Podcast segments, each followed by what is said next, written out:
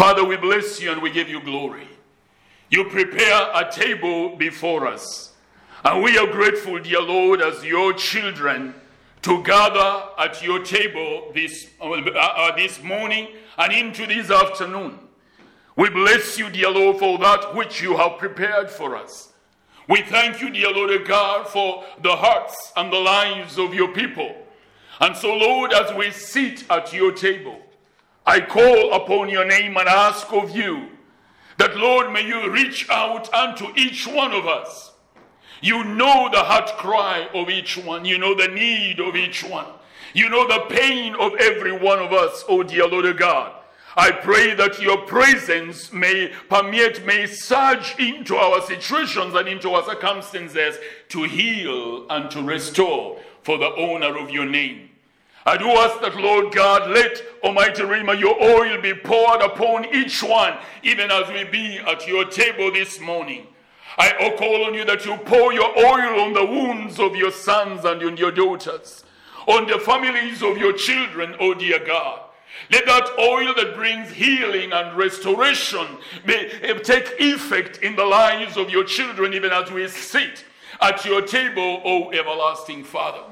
May the bread that you prepared for your children to bring healing and strength into their spirits, O God, be made manifest and into their bodies likewise for the honor of your name.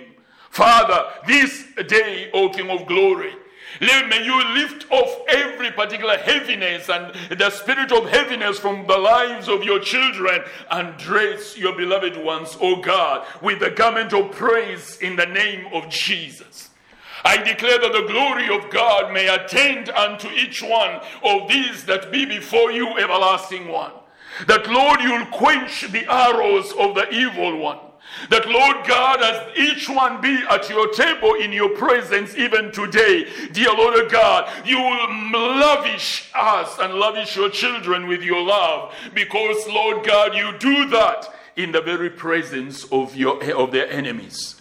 And so let it be that the King of all glory, the principalities and the powers, they shall behold the favor and the grace of God and the goodness of God upon these beloved ones, O God, as they stand before you. May you bless the work of the hands of your children, O dear God. May these hands blossom in that which they do, everlasting Father. May you bless their lips, Almighty King of glory. That, Lord, as they open these particular lips, they will be, oh dear Lord, like a sweet smelling savour before thee, oh dear God. You will attend unto their cry and your name will be glorified. And Lord, as we sit at your table, let the books of remembrance be opened, O dear God, for the sake of each one of these that before, be before you, and for the sake of their families, O King of glory. That Father, in the remembrance that as you remember your children, healing shall be made manifest. The grace of God shall be made manifest. Those who have been feeling weak shall experience, oh dear Lord, the revival of the strength of God in their individual lives, and the name of the Lord shall be glorified, and the needs of your children shall be met. Because, Lord, you arise. You stretch forth your hand over each one, and the palm of your hand is opened over each one, that the desire of each one be met for the glory and for the praise of your name. I ask this and I profess and declare it, Father, in Jesus' name. Amen. Let us summarize what we have been sharing on looking unto Jesus, our good shepherd. We've shared a lot right from the beginning as we've talked about He cares for our wants. He's concerned that we may lie down to digest that which we receive in that safe space, that we may be able to gain from all that it is that He releases unto us, be it at His table, wherever it is that He leads us. We've said He leads us, He does not drive us, He does not push us in a hurry. No, He goes ahead of us and He walks at the right pace to make sure that you and I, we may be able to gather the strength to walk in His footsteps and in the way that He leads us for the glory of His holy name. We say He makes us, He leads us by the still waters as the good shepherd. We say the sheep cannot drink from fast flowing water. It's because of the positioning of their, of their nose. They will choke if that water is passing through fast. And so he takes them to a place where the waters are still and they are able to drink at their pace. They are able to drink in safety for the glory of his wonderful name. We've declared that even we are lost. He brings us back. You know, many of our versions says he restores my soul. But we say the best translation is where he says, He brings me back. Even if I am lost, even if I have lost my focus, He will bring me back for the glory of His name. We have said He leads us in the paths of righteousness. He is the one who knows the path where we are supposed to walk. There are many lanes and many paths in the field outside there. Only Him knows which is the right path to take as He leads us through the wilderness, and He makes sure that we will be able to be safe, and He will bring us safely back home for the glory of His name. And last week we were sharing on the issue of even if we walk through the valley of the shadow of death, we will fear no evil because the Lord is with us. He is faithful. He will bring us through those particular valleys and He restores us. That His road and His staff, they comfort us. And today I want us to finalize as we look at the Good Shepherd. We are looking the character or the picture that has been painted for us in, in uh, Psalms 23. And let these stir up your faith and my faith as we continue to remember, just as Caroline read for us at the very beginning, and as Linda encouraged us at the very outset. What a friend we have in Jesus. But this friend takes effect in us. His presence and His power and His friendship is realized when you believe Him, when you trust Him, and when you know that He is not a man that He should lie. He's not a man, a son of a man that he should uh, repent concerning what it is that he has said. He does not say, Oh, I'm sorry, I promised you this and I will not be able to fulfill it. No. When he says it, he means it, and he will make sure he fulfills it for the glory and praise of his wonderful name. And so he wants us to have that faith and that confidence in him. And that scripture that uh, Caroline read for us is summarized it for so well. They did not enter into his rest. He's a friend who has prepared rest for you and for me. But he says one thing hinders us from entering that rest our unbelief, our lack of faith. And that's why he indicates that this is the victory that overcomes the world, even your faith, even my faith. And so, as we look at the Good Shepherd, it will stir up this particular faith because our Good Shepherd, He is the author and the perfecter of our faith. Interesting. He starts it, puts it together, molds it, and He watches over it to make sure that it continues to grow, it continues to gain all its full features and to the full manifestation of that particular of that particular faith that he has given unto us. He does not leave it to chance. He is not leaving you to work out that particular faith by yourself. No, He takes interest in you to make sure that your faith will stand. Your faith will grow. Your faith will be established in the way that the Lord God has desired. And so today we begin on that particular uh, aspect. You prepare a table before me in the presence of my enemies. You anoint my head with oil. My cup runs over. Surely goodness and mercy shall follow me all the days of my life, and I will dwell in the house of the Lord forever. With those words in your, in your mind, remember the very, very beginning where we say, where he says in John chapter 10, verse 11 to 14, I am the good shepherd. The good shepherd gives his life for the sheep. But a hireling, who is not the shepherd, one who does not own the sheep sees the wolf coming and leaves the sheep and flees. The wolf catches the sheep and scatters them. The hireling flees because he is a hireling and does not care about the sheep.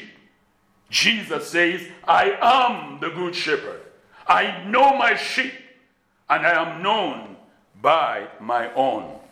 And as we move on, let that stirring be in your spirit Do I know my shepherd? Do I know him? Now we've looked at that particular aspect from verse 1 to verse 4. It uses the picture of relationship of a shepherd and sheep, a shepherd and his animals. He paints the picture for us. But as it becomes to verse 5, something changes. It's as if he appears to now talk about a host and his guest. Guests. He's no longer talking about animals and uh, a human being. Now he shifts that particular talk and start to talk about uh, a, a person, an owner of a home or a palace or whatever, and the guests that he welcomes, he welcomes to himself. You know, he's, he's, you, you'll think of yourself, what do sheep do? What will sheep do at a table?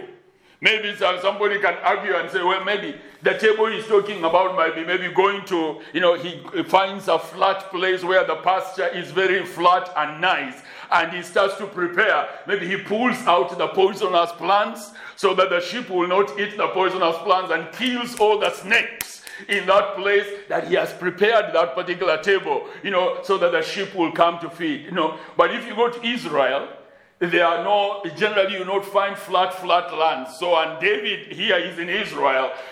Most of the landscape of Israel and the Middle East generally, you not generally not find places that are flat, expanse lands that are flat. Most of it are valleys and hills, valleys and hills. And so it, the main thing that it will appear, he's talking about here, he's talking about the aspect of a host and his and his visitors or his guests that come Another aspect in that scripture says, He anoints my head with oil. Think about it. Try to imagine a shepherd standing there with oil pouring it all over on the head of the sheep.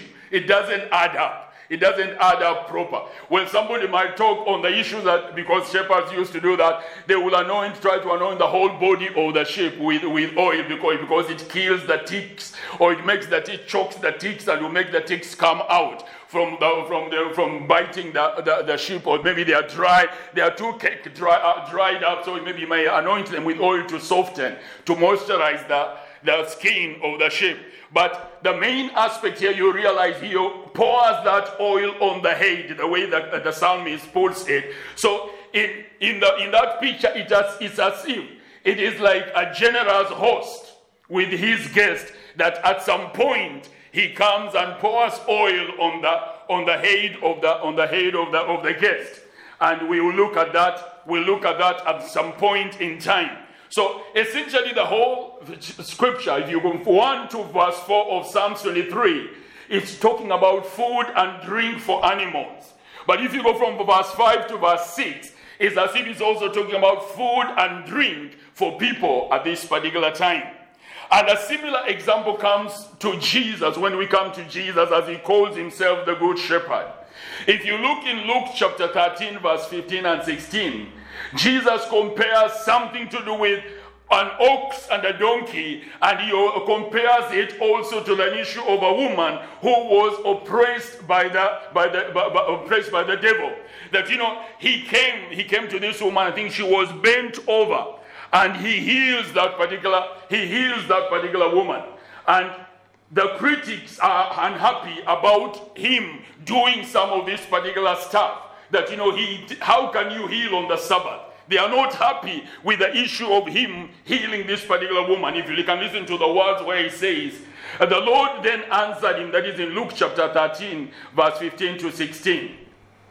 He says, The Lord answered him and said, Hypocrite, does not each one of you on the Sabbath loose his ox or donkey from the stall and lead it away to water it? So ought not this woman, being a daughter of Abraham, whom Satan has bound, think of it, for 18 years, be loosed from this bond on, on the Sabbath?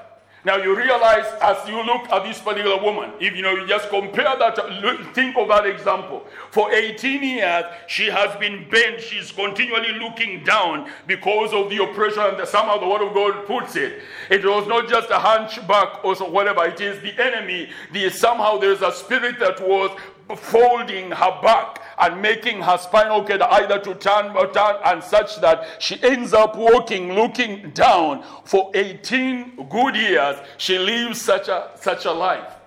And he comes and he says ought not the, you know this particular daughter of abraham have been loosed? It's as if indicating something. He's comparing just like in the book of psalms. He talks of sheep and the shepherd now he talks of a guest and his host and here it's as if he's starting to unpack this particular uh, idea of what kind of a shepherd am I. At my table, I will be able to straighten back that which the enemy has been oppressing. And look the bent, the, how this woman was bent. Let us use that example and think of our own lives. Our lives can have been bent in one way or another, not because of any other thing, but because of the oppressions of the evil one. You know yourself, I know myself. We know our families. And the enemy may have come and bent over something in our lives or in our families as a result of that particular oppression. But at this particular table, he says, I am the good shepherd.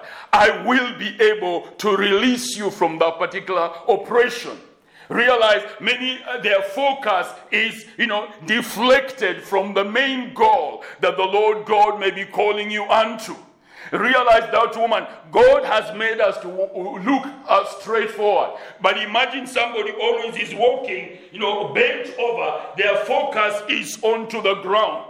Instead of, it is so difficult to look forward. Try to trans, you know, change it and look our own situations and circumstances.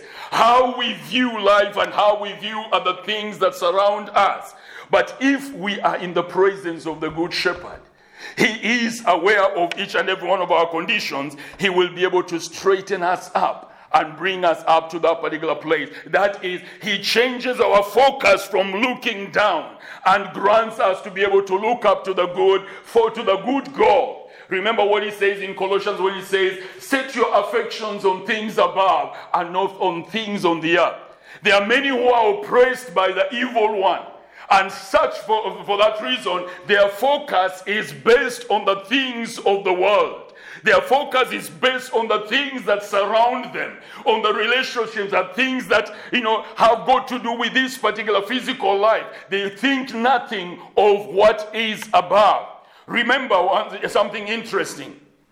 He says, when two or three gather in his name, he is right there in the midst of them. The Lord prepares a table before us in the presence of our enemies. Now, listen. When we gather together, when you gather together, realize it says the Lord is in the midst of his children when they gather together. But the question is when we gather together, do we recognize that he's in our midst? And when we gather together, realize He lives on the inside of each one of us. He's not hanging somewhere in the air in that particular place where you have gathered. No, He lives inside you and me. He does not live in the outside. His spirit does not hover, hover, over, over, over in the world. No, the world doesn't know the spirit of God. The spirit of God has one residence in you and in me. That is the only place where He lives and He abides according to the scripture. That's how his spirit abides in the world. He has found a resting place to operate in you and in me. And hence, when we gather together, realize he says, as we say last time, your word is a lamp unto my feet, and a, you know, a light is a lamp unto my feet, a light unto my path. In the moments when we are together, those moments, there is a word that will come from your mouth, a word that will come from my mouth, which will be a lamp and a light to your brother or to your sister. But how many times do we talk the things of God when we gather together? Many other times we come together and I saw this, I saw the other, I heard him say this, I heard her say this, she is doing this, she is doing that. That is some of the things that we like doing. I'm guilty of it, I believe some of you are guilty of it. We gather together and we'll spend a lot of time talking all over our focus is where has been turned and we are looking down. So the Lord wants to release a word that will be a light to somebody. And yet that word never comes. Why? I heard, I read, I saw, I know, I have seen, I've just passed his house or her house. And all these particular things we talk, you know, have you heard the latest movie? Have you heard the latest song that has come out? You know, we will talk on all these particular things. But what? The word of the Lord. Let me tell you something.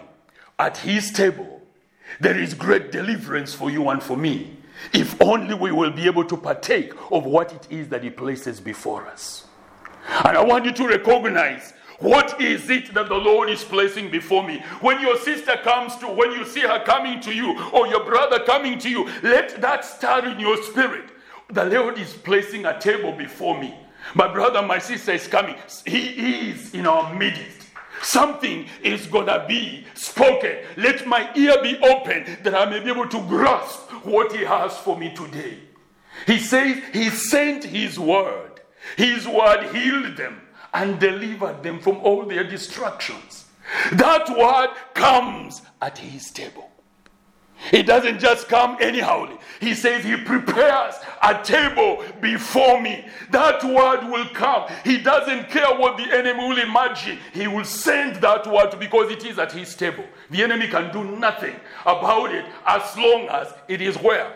It is at his table. But it is you and I to determine whether we're going to be able to catch what he's speaking unto us. Many times we start talking and mourning of the evils and the negatives about ourselves and our families and what have you. And we don't have time to speak what is the Lord saying to us or to me at this particular time, at this particular table.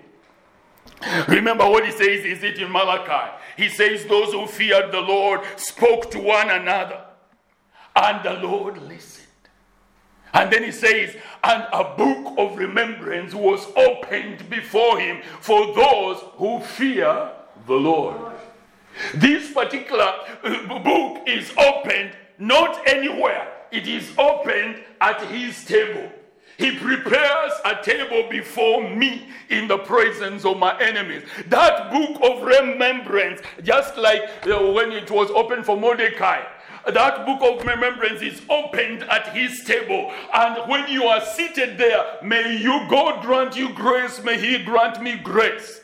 That in the name of Jesus, we will not miss our opportunity for our book to be opened because we were not talking about it.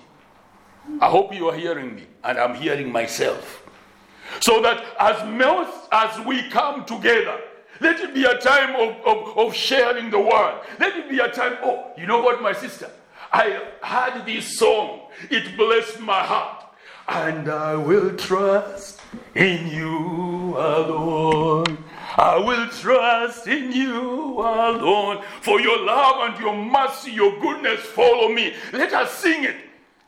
And maybe I may have come with a gossip on my lips, and as you start singing that song, the gossip is shriveled out and thrown away. And suddenly the Lord starts to minister to our hearts. He sends in the word, and the word heals us. The word delivers us. The book of remembrance is open, and the Lord on high hears you singing about him. He has you sharing a psalm about him. He has you speaking something about him. It ignites his heart. He remembers, oh, yeah, just has been having this particular issue for a long time. It is time for it to be sorted out. He sends out his messengers. Can you go and kick that particular demon that has been standing at our gate trying to steal away something from his, from my sister, from my brother, from whoever? Let him go kick it out so that the joy of the Lord comes and floods our homes in the name of the Lord Jesus Christ. Amen. My brother, my sister, he prepares a table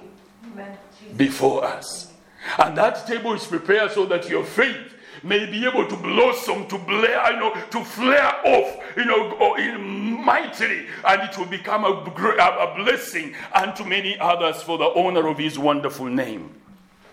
Remember it yet once again. If you go to Luke chapter 15, verse 1 to 5, Jesus speaks something interesting. Again, in that particular place, the Word of God says that now it happened as he went into the house of one of the rulers of the Pharisees to eat bread on the Sabbath, again, it's on the Sabbath, that they watched him closely. And behold, there was a man before him who had dropsy or dropsy, uh, whichever. And Jesus, answering, spoke to the lawyers of the Pharisees, saying, Is it lawful to heal on the Sabbath?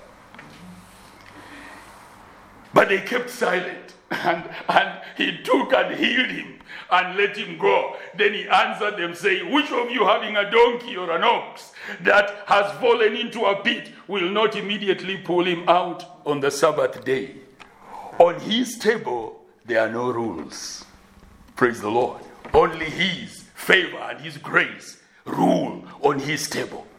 Men and women can say this cannot happen to you because of A, B, C, D. It is the Sabbath that you know you are not to be healed or whatever cannot happen in your family whatever cannot happen in your life because of abc on his table his grace and his mercy abound and you can rest assured i may not fit in any of the boxes none of the boxes can be ticked concerning me concerning my house concerning my family but on his table he says i prepare a table for you in the presence of my enemies. Praise God.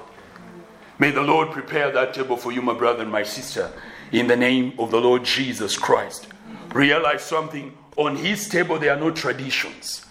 So don't let anybody push you off from that particular table. And because you know we don't do these things this way in this church, forget it. It is His church, not any man or any woman's church. Praise God. And His table is His table. Nobody rules on that table. Only the Lord Himself is in charge of the table. And realize He prepares it Himself. He does not give leave it to servants to prepare that particular table. He says He prepares. He becomes like a woman. The Lord takes the nature of a woman at that particular time because women tend to be the ones in many places who prepare tables. Like in the Middle East, uh, generally, it is the women who used to prepare the table for the guests. The, the, the man will give orders. But here, the shepherd himself, the Lord himself comes in and he comes in to prepare the table. He's not ashamed to prepare the table for you because he loves you and he cares for you in the name of the Lord Jesus Christ. So remember, he prepares a table and there is no set time where at he will do something for you. At that table, everything is available, whether it's a night or in the day whether it is you're young or you're old. There is no set time when the Lord is going to do this particular thing for you. He knows your need and He wants your faith to flare up, to know that at whatever time, morning or evening, my God, our God, our good shepherd, He stands here for me. He will attend to my need in the name of Jesus Christ. I will not have to wait for those 18 years to looking, looking down. No, today I can be set free because it happens. I have met him on the Sabbath. When nothing is done on the Sabbath, he will still do it for me anyway. All for the honor of his precious and wonderful name. Look unto him, the good shepherd. Your faith will never be the same again, my brother and my sister, in the name of the Lord Jesus Christ. You remember the story of the lost, of the lost, of the lost, of the prodigal son. And once again, think about it. As he speaks of it in Luke chapter 15 from verse 1 to 32, you can read it yourself or you know the story. Again, he, he compares, he talks about, about sheep, lost sheep in that eh, chapter. He talks about the lost coin. Then he comes, talks about the lost two sons. As he speaks about the place, that is essentially he speaks about the prodigal, he indicates something there. It does not matter where you have been. If you are mine, I will prepare a table for you because I want you to come back so that I can sort you out at my table in the name of the Lord Jesus Christ. So don't hide away, you know, saying that I'm not fit or I don't measure up. No, Every one of us measure us up, measures up to be at that table because of the grace of the good shepherd. He is a good shepherd. And he does not demean or disregard anybody so long as you are his. And you know what he says? He's not willing that any should perish, but that all should come. That's how big the table is. He's a, let us not block any man or any woman out, all for the honor of his wondrous name. That is, the Lord cares for each one of us for the honor of his name. And as I said, he acts like a woman in this place to prepare a meal for his particular for his particular case. That is, he knows you. He knows what suits you and what suits me. He is, he is the good shepherd. His interest is in your welfare. And just as we are, that song says, He knows my every thought. He knows your every need. He knows your every thought. And He understands. He wants you to know that you are not alone, you are not forgotten, and you are not abandoned. Remember what He says in John chapter 14, verse 1 to 3, a scripture that you know. He says, At this table, let not your heart be troubled. Don't come here saying, I know I have been A, B, C, D. I know I am. I know this is what is written on my name or on my character. He says, Let not your heart be troubled. You believe in God, believe also in me. He is giving you that grace and that confidence. You are not being judged on this table. That's what the Lord is telling you. I'm not uh, pulling out the threads to say, oh, this is what Paul is, this is what Paul is, so that I may. There is no shaming on the table of the Lord. I want you to take note of that. As we take account of each other in the grace that the Lord gives unto us, at this table, there is no shaming. He's not bothered where you've been or how you may be stinking at that particular time. And your brothers and your sisters may be standing there. No, no, for him it is immaterial. He doesn't even notice that you're stinking. He embraces you and everybody's wondering, look at that. What on earth is he doing? He says, wow, oh, my wonderful daughter, my wonderful son. He loves you. Amen. And he cares for you. In the name of the Lord Jesus Christ. Praise the Lord. So he says, believe in God. Believe also in me. And he says, Let not your heart be troubled. Now, hear what he says In my father's house are many mansions. If it were not so, I would have told you, I go to prepare a place for you. What a wondrous favor and grace. There is a place that is appointed for you in the Father's house, just for you.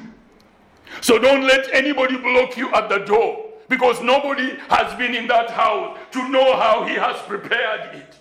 Praise God.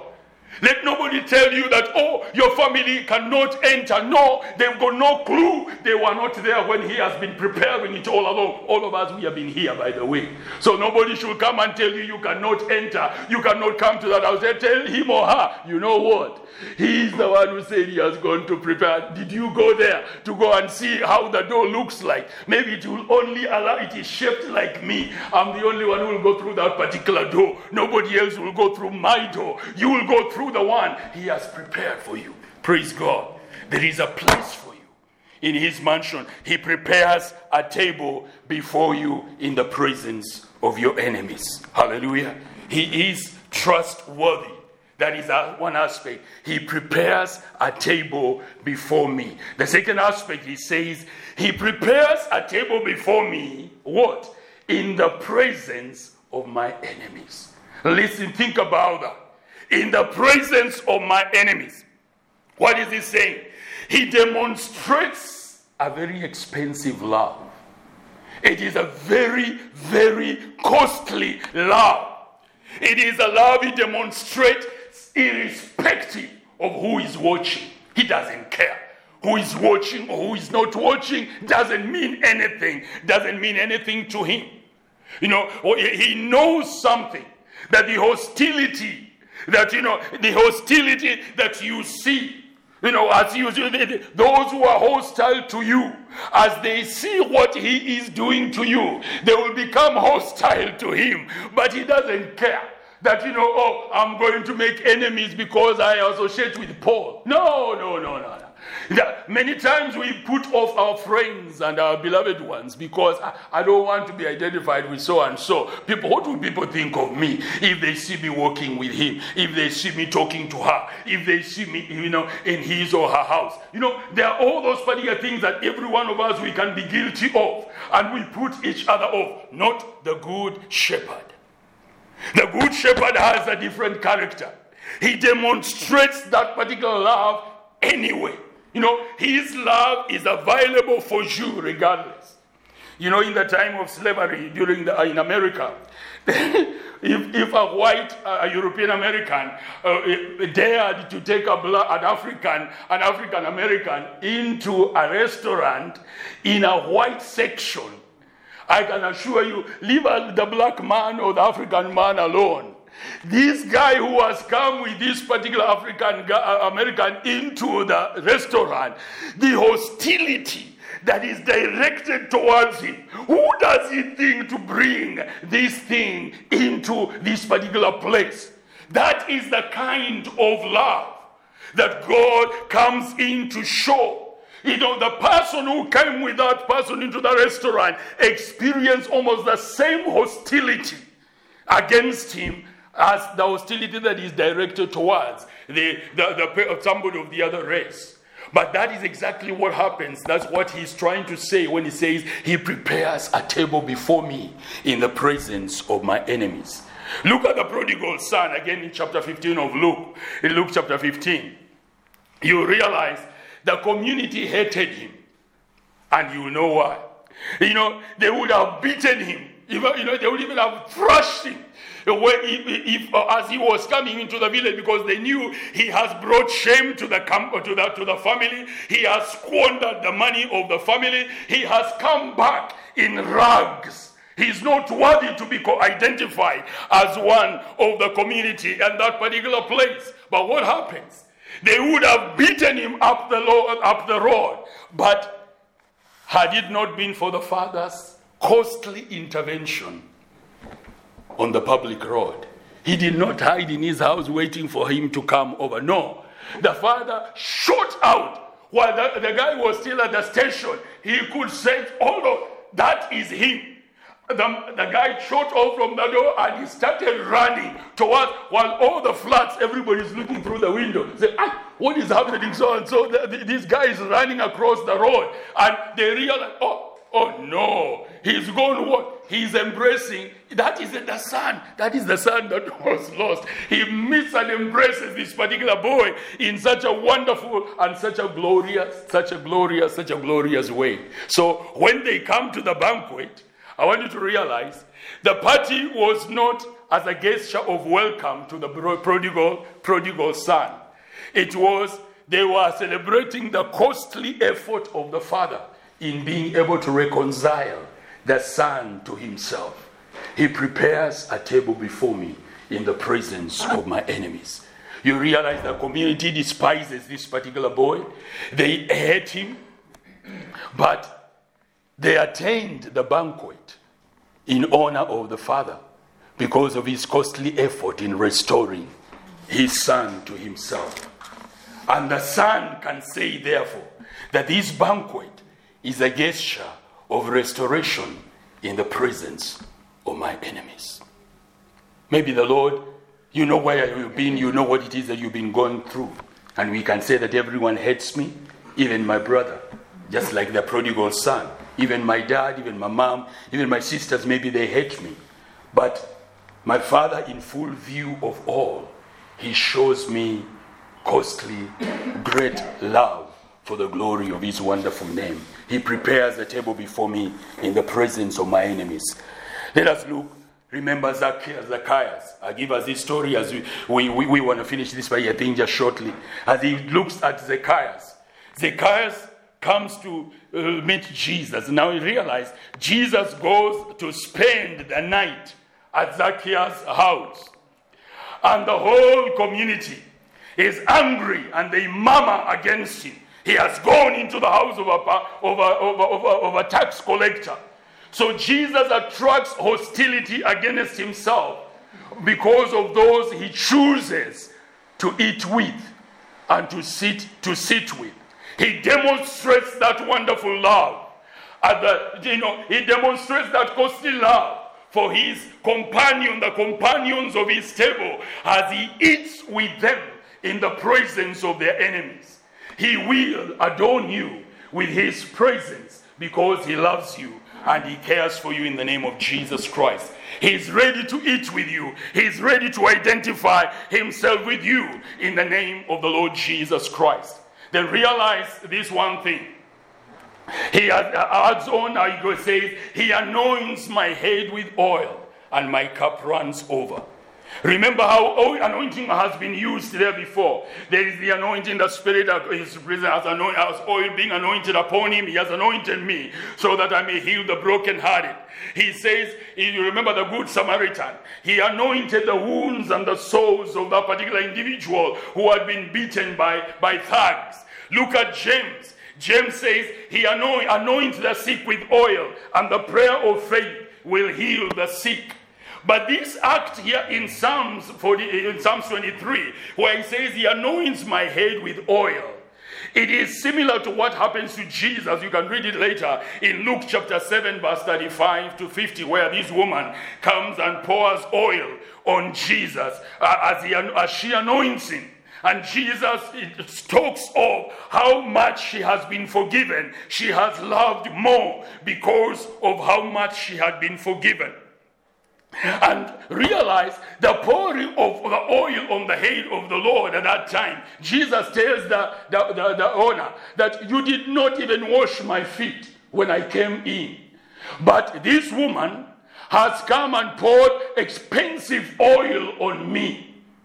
Now, and he, he, as he talks of that, that oil was precious perfume. And this is what David is talking of in this particular in this particular place. That that oil is poured upon you in the presence of everybody. So if people are looking at you and imagining that there is nothing good that is going to happen to him or her. God, in the presence of every the principalities who have coined your destruction, and the men and the women who in, in, imagine that nothing can happen in your favor, what does the Lord do? He comes and he pours that oil over you, that favor, that grace, in the presence of all your enemies. He infuriates the enemy as they see the grace and the goodness of the Lord upon you. He leaves no stone unturned just to make you know that you are welcome, you are honored, and you are His beloved. Even realize, He says, even the waiters, or maybe the Lord, the shepherd Himself, when my cup, when I sip the wine in my cup, even before it has gone halfway, they come again, they pour it over, they are pouring it over before even I finish until it starts to overflow. I can't imagine this favor. I can't imagine this grace. I can't imagine this goodness. The enemy is looking and wondering, what, what, why should he do this to Margaret? And Margaret is there with her wonderful glass. Yeah, it is overflowing. And as she drinks, it's as if they don't even want her to put it to the mouth. They are still pouring. My cup runs over. That is the grace and the goodness of the Good Shepherd in the name of the Lord Jesus. May you have faith in him. Hear what he says in Psalms 31, verse 11.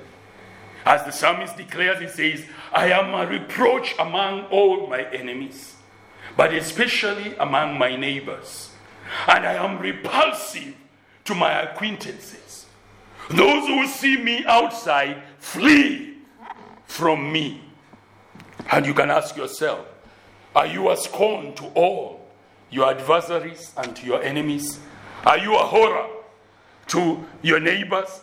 Are you an object of dread and scorn to your friends? And do those who see you in the street flee from you?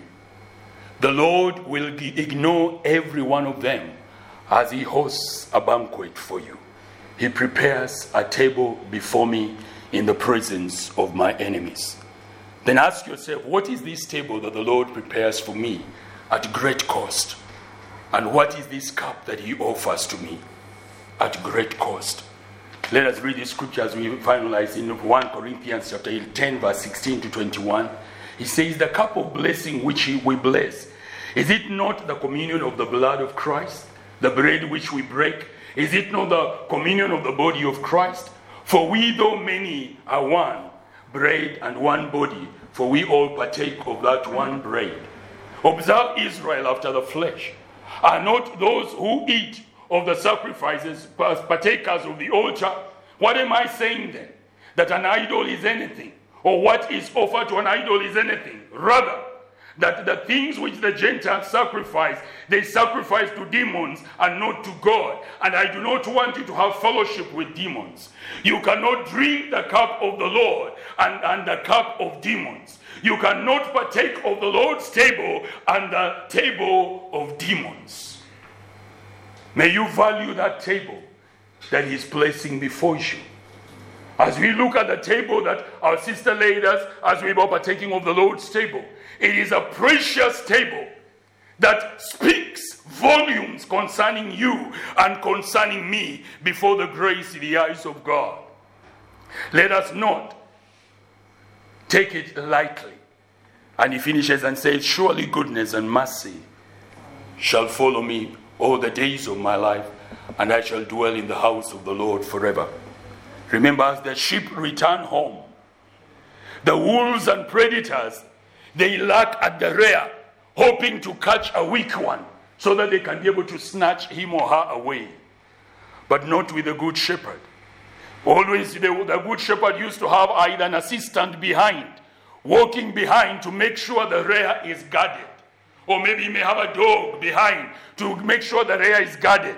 If he doesn't have an assistant or a, or a dog, the sheep generally know the direction home when the time comes to start going home. Generally, the sheep know that the, home, the way home. The shepherd will transfer to the rear and make sure my sheep are safe as they walk at their pace going home. He walks following them step by step to make sure none of them will be lost, none of them will be taken advantage of as they are there at the rear. And what does he say? That I will dwell in the house of the Lord all the days of my life.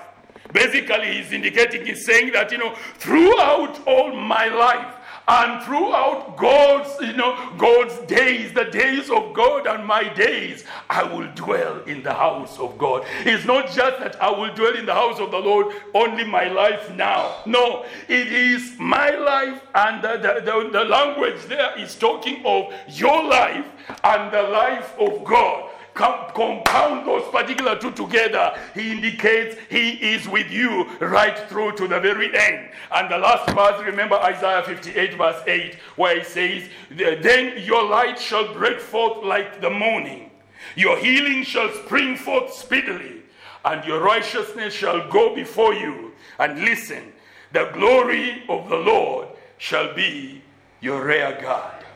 Amen. His goodness and his mercy shall surely follow you because he is the good shepherd. May your faith be stirred up to stand firm and sure that he will not let you down. He will not abandon you. He watches over you in Jesus' name.